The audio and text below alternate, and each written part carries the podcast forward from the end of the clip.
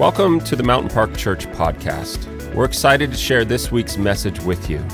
Our mission is to allow God to work in and through us, and we'd love to hear your story of how God has been working in or through you. Email us at mystory at mp.church and tell us how God has been working in and through you. Man, I grew up in a English family. How many of you guys have grown up, maybe not English, but in a very traditional home? Anyone? Yes, a very traditional home. Teenagers, don't raise your hand. Um, and as an English traditional family, there are expectations upon expectations upon expectations. Some are good, like the expectation was that I would play soccer, which is awesome. And so, since the age of three, I played soccer. It was great. Um, also, an expectation is come World Cup time, you're to lose. Like, that's just the expectation. That's not funny, it's hurtful. But it is, it is kind of true. And, anyways, this year should have been ours, but that's not, a, that's not important. There are expectations that are a little bit more difficult. You have expectations of what you're allowed to talk about and what you're not allowed to talk about. There are expectations of when you're at the dinner table, there's topics that you're allowed to talk about and really topics you're not allowed to talk about. And why are they different than when you're at the dinner table and not? I don't know. And do you guys know that there's certain ways to hold your cutlery? Every single piece of them? And there's different ones for different meals? Do you know as an eight year old boy, that's really difficult to understand?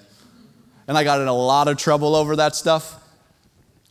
It's, it's so interesting. And do you know that you have to eat peas, individual peas?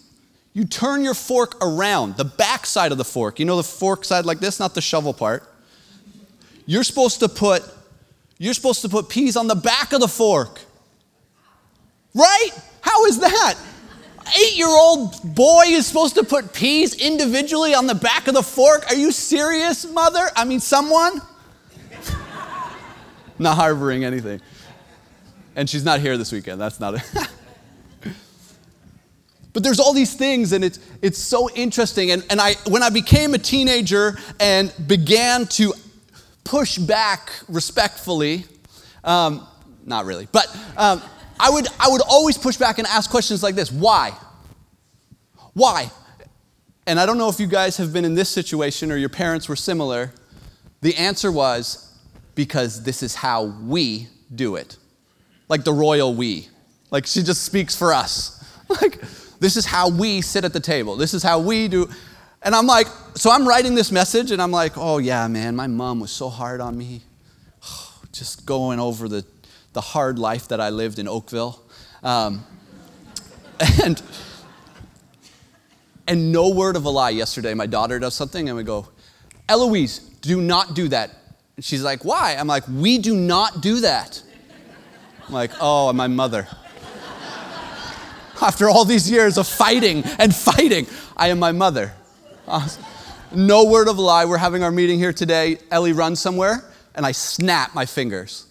Like, and if you were here last week, you know that's what my mother always did. I, it's so funny. Anyways, this is for teenagers. The, the parent you fight the most is probably the one you're most like. But anyways, let's not let's not harbor there. But isn't that isn't that interesting that that is isn't it often how we respond to questions of faith? Don't we ask, don't we respond like that? It's just what we do. See, we have rules and expectations as believers, and, and when somebody new comes into the family of God, they may ask us questions and we don't know answers, and we answer, It's what we do. Why do you raise your hand? It's what we do. Why don't you watch these movies? It's what we do. But I love it because in this passage that Paul gives us in 1 Corinthians 15 through 23, thank the Lord that he did not give us that answer. Last week, we ended on this passage. Um, so if you have your Bibles, turn to 1 Corinthians. I'll be reading 13 and 14, verse 13 and 14, which is what we spoke about last week. He says this He has delivered, Paul is, is writing this, He has delivered us from the dominion of darkness. That word delivered, um, many scholars would rather it be um, rescued, um, not just delivered, but rescued from the dominion of darkness, that's sin and the devil, and transferred us. So he hasn't just rescued us out of darkness and left us alone in, in limbo. No, he has transferred us into the kingdom of his beloved Son, who, in whom we have redemption, the forgiveness of our sins. That is a crazy statement. And we ended last week saying it is all about Jesus. Everything that Paul is writing is saying, listen, we can talk about rules, we can go all over, all over, these things, but the most important thing that we understand is Jesus is at the core. He's the one who did it all for us. But what's so great is he doesn't just end there and just say, here's what he's done, and somebody asks him why, and he just says, it's what we do. He actually begins to unpack who Jesus is. So, up to this point, we have read through kind of the introduction, the beginning of the book. We have taken four weeks and unpacked the beginning of the book. He starts off with a greeting, then he starts off with a two part prayer. Uh, we looked at the thanksgiving of the prayer one week. We looked at last week a heartfelt prayer. And then he begins his opening remarks are these remarks starting in verse 15. So let's go ahead and read it. I'm going to read from the ESV today. And I wanted to do that because um, the New Living Translation is, is, a, is a translation of thought for thought. And there's other translations that are word for word. And sometimes the word for word translations are a little bit confusing when you read them. They don't quite, because Greek doesn't read like English. So when you translate it, it's a little bit confusing. And so I really love the thought for thought because it helps us uh, grasp in our everyday reading the thought of what God is trying to get across to us. But today I really want to jump into some of the, the words that are being used. And so I wanted to use the ESV, which is more of a literal word for word. And so today I'm going to ask you to strap up. And, and if you're taking notes, we have eight points, and I promise not to be longer than 10 minutes on each point. Just kidding. This is going to be quick, but I do think that this is important for us to just really grasp the depth of what Paul is saying about Jesus because it is the foundation of our faith. It's Jesus. So, verse 15, he says this Paul is writing from prison to a church in Colossae, a small church, insignificant church in regards to the Roman world, and he says, opening remarks after his greeting, his prayer, he says, He, being Jesus, is the image of the invisible God, the firstborn of all creation. For by him all things were created, in heaven and on earth, visible and invisible, whether thrones or dominions or rulers or authorities. All things were created through him and for him. And he is before all things, and in him all things hold together. And he is the head of the body, the church. He is the beginning, the firstborn from the dead, that in everything he might be preeminent. For in him all the fullness of God was pleased to dwell, and through him to reconcile to himself all things, whether on earth or in heaven, making peace by the blood of his cross. And you, who were once alienated and hostile in mind, doing evil deeds, he has now reconciled in his body of flesh by his death in order to present you holy and blameless and above reproach before him. If indeed you continue in the faith, stable and steadfast, not shifting from the hope of the gospel that, that you heard, which has been proclaimed in all creation under heaven, and of which I, Paul, became a minister. Man, Paul just law, he just he just dropped an A bomb on the false teachers. Now remember, okay, we're looking at Colossians, and here's what's happening in the in the church of Colossians. They have a pastor, Epaphras, who's come in and told them the gospel, planted the church. Then they've had false teachers who come in and they have said, Hey, Epaphras is great, but he's only told you half of the gospel. Jesus is great, but actually, we need to add some things to him. Here are some rules that you should follow. Oh, and he is just another God within other gods. So you can add him to kind of the, the whole thing. And there's, there's things that you need to add about how you act and how, and how you treat things and other rituals that you should follow. And so they're in this controversy and they are confused. Royally confused. They do not know what to believe because they've seen the fruit of Epaphras' gospel that he preached. But these are well spoken men who understand the Old Testament and understand how to articulate their thoughts, and they are confused. And so, Paul, is writing this letter to solve the issue. And again, we have to remember that there is actually someone standing up in the congregation on a Sunday like this saying, Hey, you are confused. Paul the apostle, the one who was transformed from terrorist to apostle, is written not just to a church, but directly to our church. And so he wants to help us with our difficulties. He wants to help us with our controversy. He wants to help us with our confusion. And this is where we get this letter. And in his first argument, he says this Hey, before I get into he said, she said, what's right, what's wrong, I want to lay a foundation for you. That foundation is Jesus. Let me paint you a picture of who Jesus really is, the fullness of who Jesus is. And then let me ask you this question. When you hear what I just said about how Jesus is the beginning, He is everything, creator of everything, you tell me, false teachers, do you need to add anything to Him? So He's not even engaging in the arguments yet. He just wants to say, before we get into the arguments, let's look at the fullness of who Jesus is. So we've got eight points that we are going to zip through. So if you're taking notes, good luck. Here we go. Ready? Point one Jesus is fully God.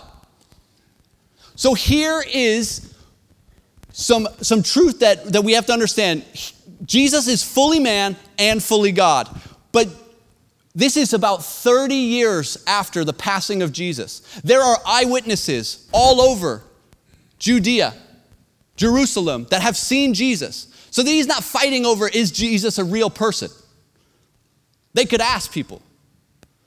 And so, what he's actually pinpointing is that, hey, look, we're gonna start from the very beginning. I need you to understand something that Jesus is fully God. And so, let's look at verse 15. He says this Christ is the visible image of the invisible God, He is the image of the invisible God. The Bible often says in the Old Testament that, that God is invisible, he, is, he cannot be seen. But what's great is when Jesus steps on the scene, we are able to begin to see what God is like. John, in the Gospel of John, if you want to turn with me, it's in John 14, 7 through 9. Jesus says these words John 14, 7 through 9.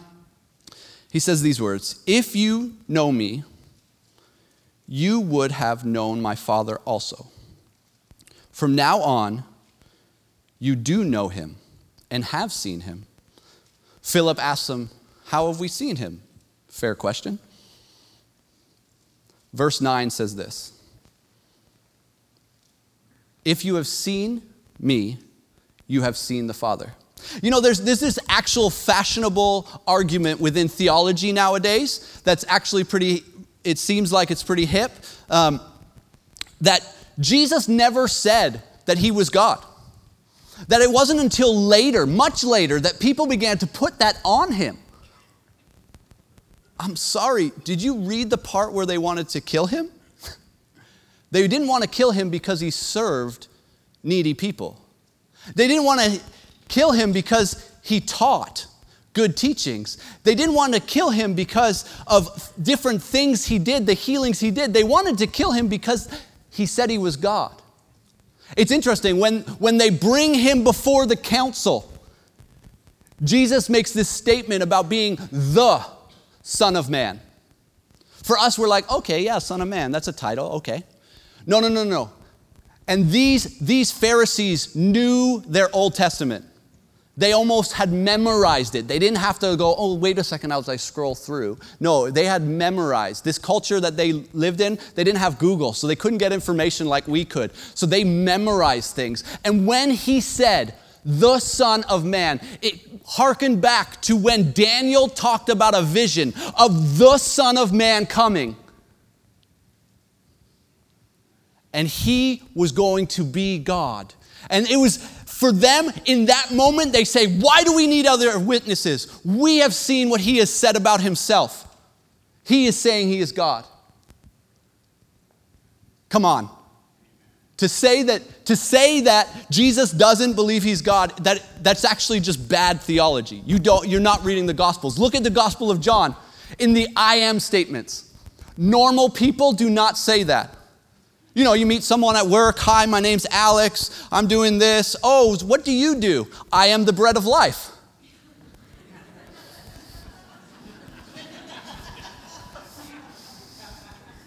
We're cool. Hi, I'm Alex. You know, I'm, I'm in charge of this. You meet this guy at the gym. He's like, Yeah, you know, I, I bench press this, and I'm the resurrection and the life. You're like, That's a normal statement.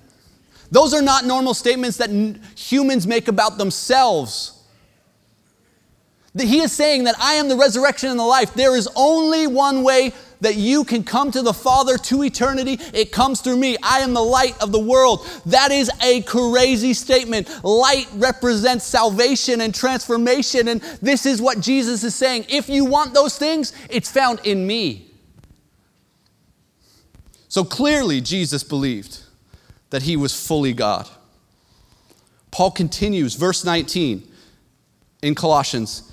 And if, if you were wondering and saying, you know, that word image, it also it says in the beginning um, that man and women were made in the image of God. So maybe that's, he's just more meaning like a reflection or like, you know, the image. Uh, no, no, no.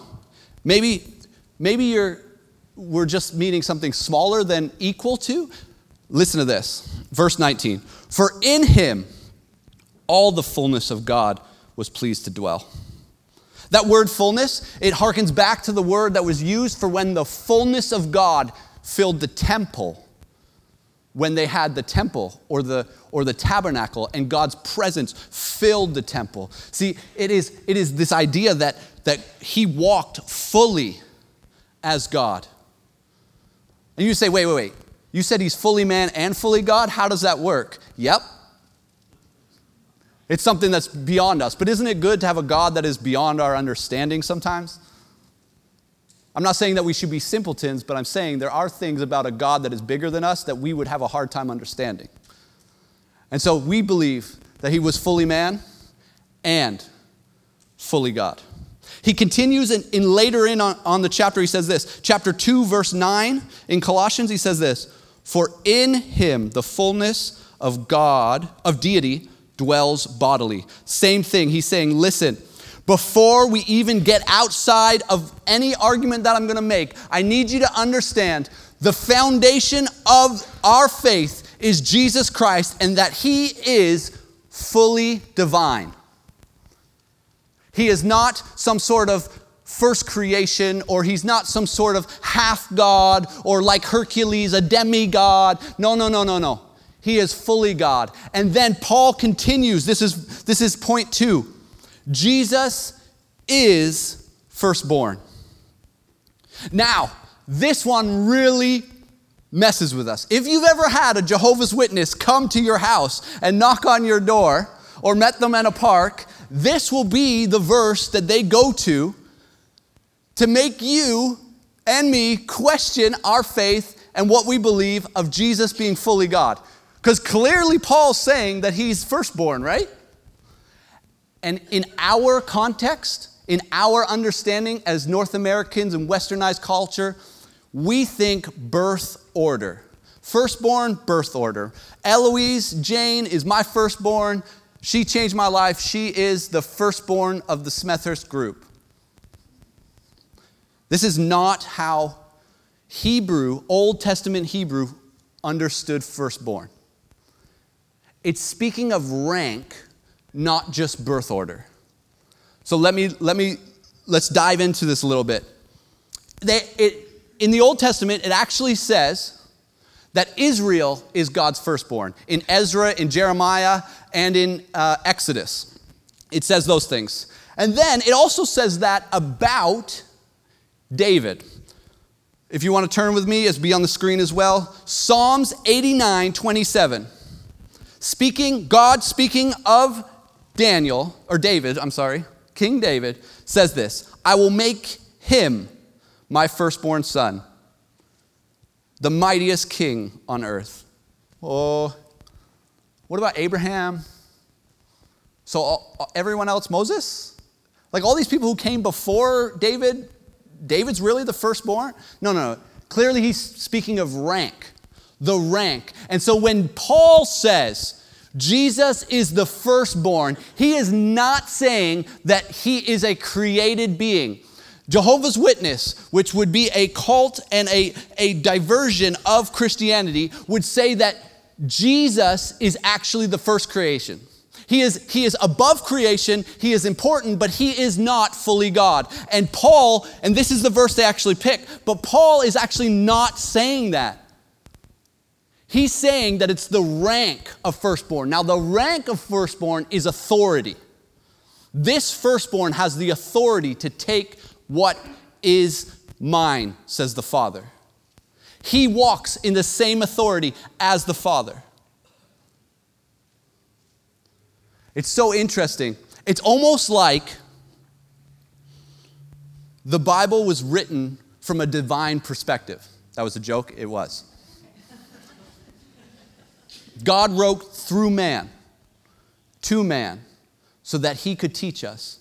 Look at the next point. So that's that's point 2. He is the firstborn. And remember Jehovah's Witness push and say he is a a kind of a God, not the God, but a God, little g, and said that he was created. Yes, he was the first created, and then after that, he worked and. But here's what Paul says the next verse. So, point three is this Jesus created all things. Verse 16 says, For, if you're highlighting, you want to highlight, by him all things were created in heaven and on earth, visible and invisible, whether thrones or dominions or rulers or authorities, all things were created, highlight through him and highlight for him. Verse 17, and he is before all things. So let's look at these words, okay? Because it is, it is like Paul knew of the false teaching of what Jehovah's Witness taught, and he wrote to that. It's crazy.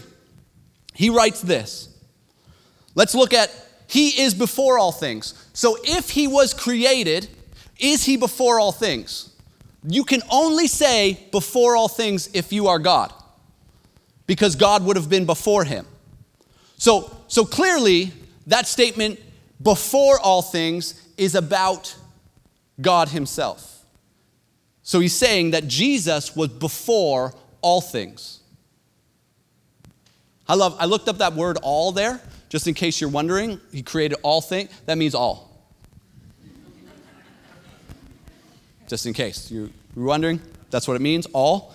So it's not 99%, 0.9% of everything created. It means everything was created. Meaning, even if Jesus was created, he created himself. Oh, that starts getting weird. By and through. Paul is clearly stating that he is the builder of creation. Jesus is the one who did the working and the creating of all things. Meaning he just was, which can only be said of God. He existed from before and will exist forever. That can only be said of God, and that is said of Jesus by Paul. Now, let's, let's dive deep a little bit here into some unseen realm stuff, some supernatural. Just, just stay with me. Don't get all weirded out. I promise you, we're not going to go down this too far. I don't have the time. Um, he says this sorry, I'm finding my place. In heaven, he created all things in heaven and on earth, visible and invisible, whether thrones or dominions or rulers or authorities, all things. He is talking about not just this physical world, he is talking about the spiritual world. And let me tell you, there are lots of theories about what happens in the spiritual world. Some really, really weird ones.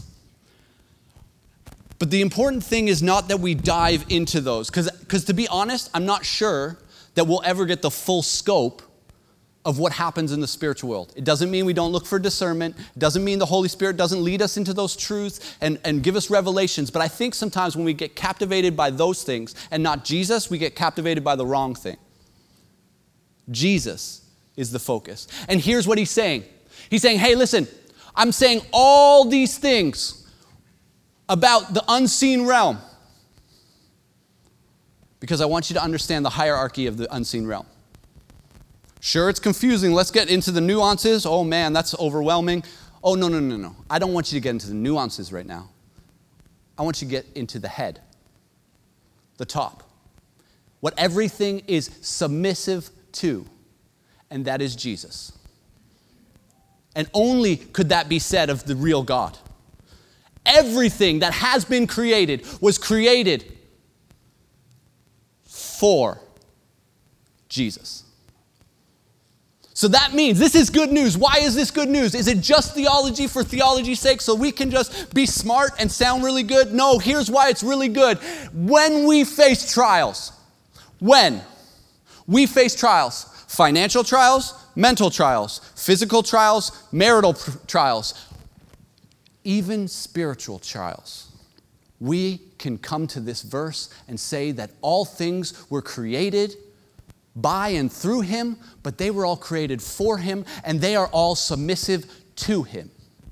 So, no matter what we are facing, Jesus is the head.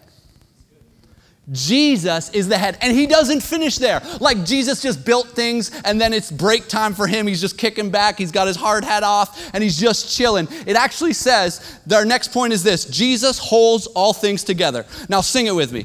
He hold, he, the whole world in his hands. He hold, he, oh my goodness. I'll save that for my wife and for Spencer. You guys can lead. That was terrible. But you get the point. And it's simple. It's a kid's song, but it's true. Now, I wrestled with this one really, really hard. Because in this world that we live in, we know so much about science. And it seems like, no, no, no, no. Science holds the world in its balance. It's cool that you like Jesus. And I'm like, man, how do I? I'm not a science guy. How can I dive into science? Like, I'm going to be saying things that I don't understand. I dropped out of grade 11 biology. You just can't fake science. You actually have to work hard for it. Anyways, um, but I wonder how many of us know that Jesus holds all things together? And look, sometimes it's hard to understand that thing, that, that truth until you're in a broken place where everything is falling apart around you, and then you realize that you are being held by the creator of heaven and earth.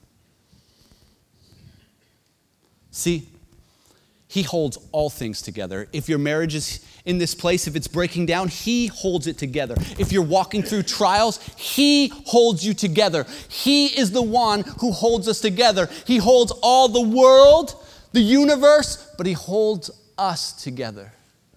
He is the one that we can run to and hold on to and know that truth comes from Him and He has not left us, but He is there with us, holding us in our moment of brokenness. This is good news. And then I love it because it's almost like these, these ones are, are, are so big, right? Like He created the whole world. Whoa, that's, I, how do I really? Oh man, he holds everything together. Wow, I don't know. And then he brings it really practical. Verse 18, he says this And he is the head of the church. Or, sorry, he is the head of the body, the church. Here's what Paul is saying Paul loves this analogy. The church is the body. He says it in Romans, he says it in Corinthians. He loves to use the image of the body as the church. And it's perfect for us. We are so in need and unified. We need each other to really function properly.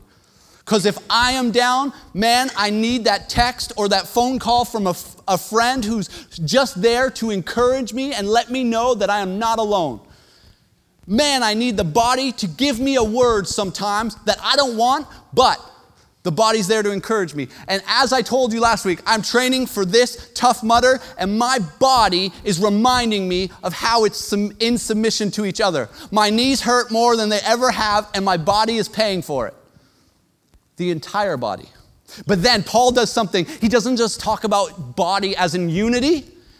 He says, hey, by, by the way, how does the body function? Where does, where does the intelligence come from? Where do the actions come from? They all come from the center, the head, and then the body does what the head wants. What a great picture. This is amazing. How am I up here, one foot in front of the other? How do I run? How do I move my arms, speak? All of it is happening because of my head. It's directing my body. This is what Paul is saying. Paul is saying, listen, we, the church, are simply the body. The body responds to the head. Here's the problem in our culture. Finish this statement for me. The customer is always. This seeps into our church, not our church, the church as a whole.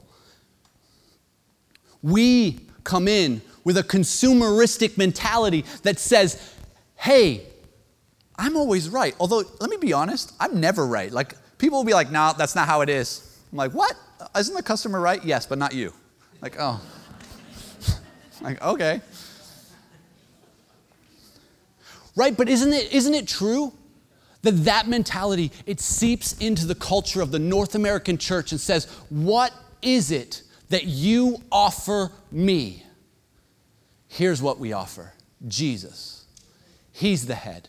He's the director. Here's, here's who's not the head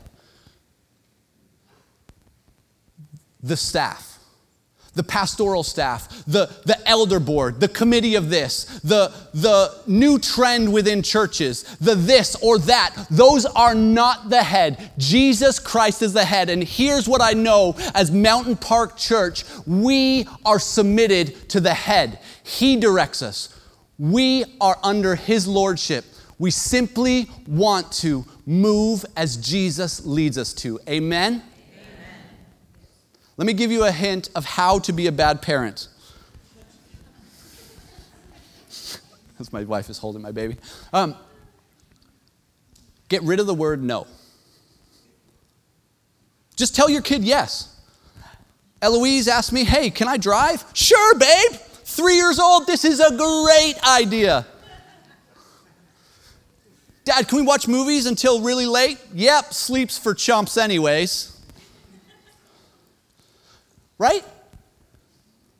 The truth is, is that good leadership, good parents say hard things. And this is why at this church, we want Jesus to be the head so that when we don't want to hear, I don't want to hear hard teaching, I don't want to hear correction and pruning, the head says, I know better than you. Being three and driving a car is not a good idea. You can't explain that to a police officer. Jesus is the head of the church. Number six, and this one should rock our world. We say it a lot, we have celebrations around it. Jesus is alive. He is not dead, but he is alive. We should get jacked up for that and we should get excited because our God came to earth. He didn't just come to earth and walk with us through trials. And what's great about Jesus, it says that we actually serve a God who knows our difficulties, who has walked through our situations. Not only do we know that, but we know that he overcame death and is alive and seated in heaven. This is exciting news. Jesus is alive. And here's what Paul says He says, He is the beginning. You can't be the beginning if you began. Going back to the argument before. The firstborn from the dead, that in everything he might be preeminent first the firstborn from the dead. The good news is he rose from the dead and he actually made a way for us to not have to die. Listen, death, I always try to teach my teenagers this. I don't have teenagers, the teenagers that, I'm, that I pastored over. Um, that this, that, that you should not be afraid of death because it is not the ending, but the true beginning. I say this I say, listen, do you really stress about when school gets out and summer comes? They say no. They're excited. Why are you excited? Because summer rocks. School is not so good. They use a different word. But that's how we should think about it. When the bell rings and we get called home, Jesus was the firstborn who rose from the dead, making a way for death no longer to have victory over us, but us. We can walk in that same way and be free. Jesus is alive. Anybody excited about that? And then number seven, I'll invite the band up. Jesus is reconciler. Reconciler is not really a word, but we'll make it work. It just works with the points, okay? Give me a break. Jesus is reconciler. Verse 20, and through him, Jesus, to reconcile to himself all things, whether on earth or in heaven, making peace through the blood of his cross. I love it. The word that they, he uses here for reconcile is a Greek word that I won't try to butcher. Um, but translation, it's two words put together. It says this First word is finishing and completion. Second word, the exchange of hostility for a friendship relationship. Reconcile. This is what Jesus did for us. Ever since Adam and Eve began our rebellious ways. Our heart has been the issue, not our actions. This is why when we try to reform people by, by changing their actions, it's actually wrong. It's a heart transformation that has to happen. And only Jesus dying on the cross could reconcile that heart that was away. And listen to what Paul says in verse 21. He actually gives us a very clear picture of who we are when we are far from Jesus. When we don't have a relationship with Jesus, here's what Paul says He says, And you who were once alienated and hostile in mind, doing evil deeds. That's who we were when we are far from God alienated, hostile in mind, doing evil deeds. Then he says, Here's what happened when I reconciled you to the Father. He has now reconciled in his body of flesh by his death in order to present you holy. That means set apart for God. You are now, you went from being alienated to now set apart for the King of Kings and Lord of Lords. Not alienated, but in the court, set aside, holy, set apart for God. Hostile in mind, doing evil, he says this He has now reconciled in his body of flesh by his death in order to present you holy and blameless. Man, there's a lot of blame I can take. But he says, because of his reconciliation, because Jesus, I can be blameless, above reproach before him, before God. Before God, we can go in and actually not have shame. Man, I have reason for shame. But Jesus, the reconciler. My heart was rebellious and far from him, but Jesus, he made a way through his blood so that I can go before, as Hebrews said, boldly go before the throne of heaven, seen as blameless, as holy. This is good news. And so I want to invite us, we're going to end with communion. Because communion is how we remind ourselves of the cross of Jesus Christ. And so I'll invite those who are, who are uh, handing out the communion to come forward and grab the communion. Here's what we're going to do I would ask you in this time not to think about the pot roast that is on the crock pot, not about what dinner reservations you have, but let's take a moment and let's focus on Jesus. Let's focus on what matters Jesus. See, because here's what's real all of us are walking through things in our lives, and we need Jesus. We need Jesus to be in that situation. And it is because of the cross that He has reconciled us to the Father, and that we actually don't have to be in submission to the things of this world, but actually be in submission to the King of Kings who has authority over this world. And so, what we're gonna do, you can go ahead and hand it out, team. I'm gonna ask you to hold the bread representing his body, hold the cup representing his blood. And as we sing a song of worship, let's keep our mind on Christ and what he did for us. We hope that you are challenged and inspired by what you heard today, and that you're willing to allow God to work in and through your life in bigger ways this week. We'd love to stay connected with you on social media, facebook.com slash mountainparkchurch and instagram.com slash mountainparkchurch. Finally, if you have a story of how God has been working in and through you, we'd love to hear it. Just email us at mystory at mp.church and tell us how God has been working in your life lately.